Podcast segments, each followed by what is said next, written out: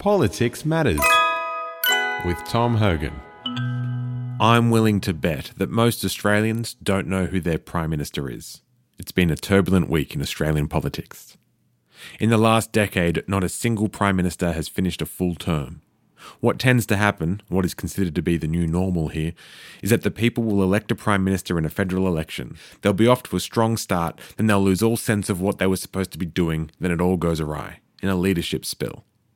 So, I'm going to ask everyone I see, starting with my Uber driver, who the current Prime Minister is. Hi. Good day, mate. How are you? Good, how are you? Well, thank you.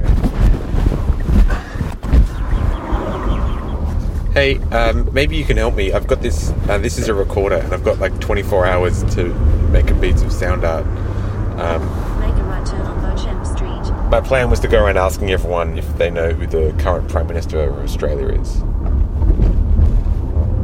So, I mean, I'd ask them because no one really knows because of the leadership spill this week. And I'd make, uh, well, like, the whole piece would be about how the new normal of Australia is kind of like not knowing who's in power and, like, for, like, do you, do you know who the who the current prime minister is? Is it because I'm recording that you're not saying anything? It's- hang on. Uh, uh, it says here your name is Bahai. Bahai. Is that? I think Hai is a Chinese surname. And you've done. Well, the Uber app says you've done like over 500 trips. 600 metres, make a right turn on Anderson Road. It also says that you like shopping. Do you like? Like I can see from the previous comments, uh, great car and professional service. Um, that's good. This one says no music made for an awkward trip, but we got where we needed to go. the roundabout and take the first exit onto Railway Street. Like you're not going to see anything. Okay. Uh, all right. I got. All right. I got a. All right. I got a story from recording.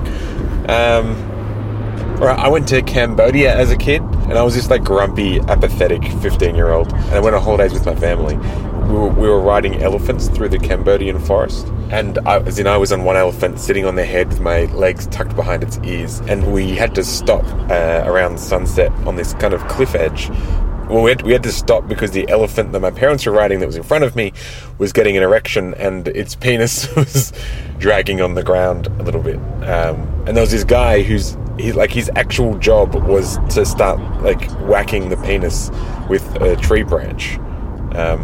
Because if the penis was like wounded or it got scabby or whatever, the elephant wouldn't breed for months. So, or when the tree branch smacking didn't even work, the guy then had to like grab the penis with his hands and then started to just like wank it off in front of me. Um, that was his job. It was like the most amazing thing I've ever seen. Like my parents were oblivious to this whole thing happening. The elephant didn't even make a sound, right? There was, and there was just like a lot of elephant splooge. Like the apathetic 15 year old in me was dead, and suddenly I just knew life was the weirdest thing. Okay, I mean, like that was like that's like the best story, and that I can possibly think of, and you're not going to say anything. Is that? Roundabout and take the first exit onto Railway Street. Well, we're almost there. Like, do I give you five stars or do I give you three? Or what's- thanks so much. you. Thanks so much. Have a good day. You too. Politics Matters. This piece was produced by Tom Hogan as part of the 24 hour radio race of KCRW's Independent Producer Project.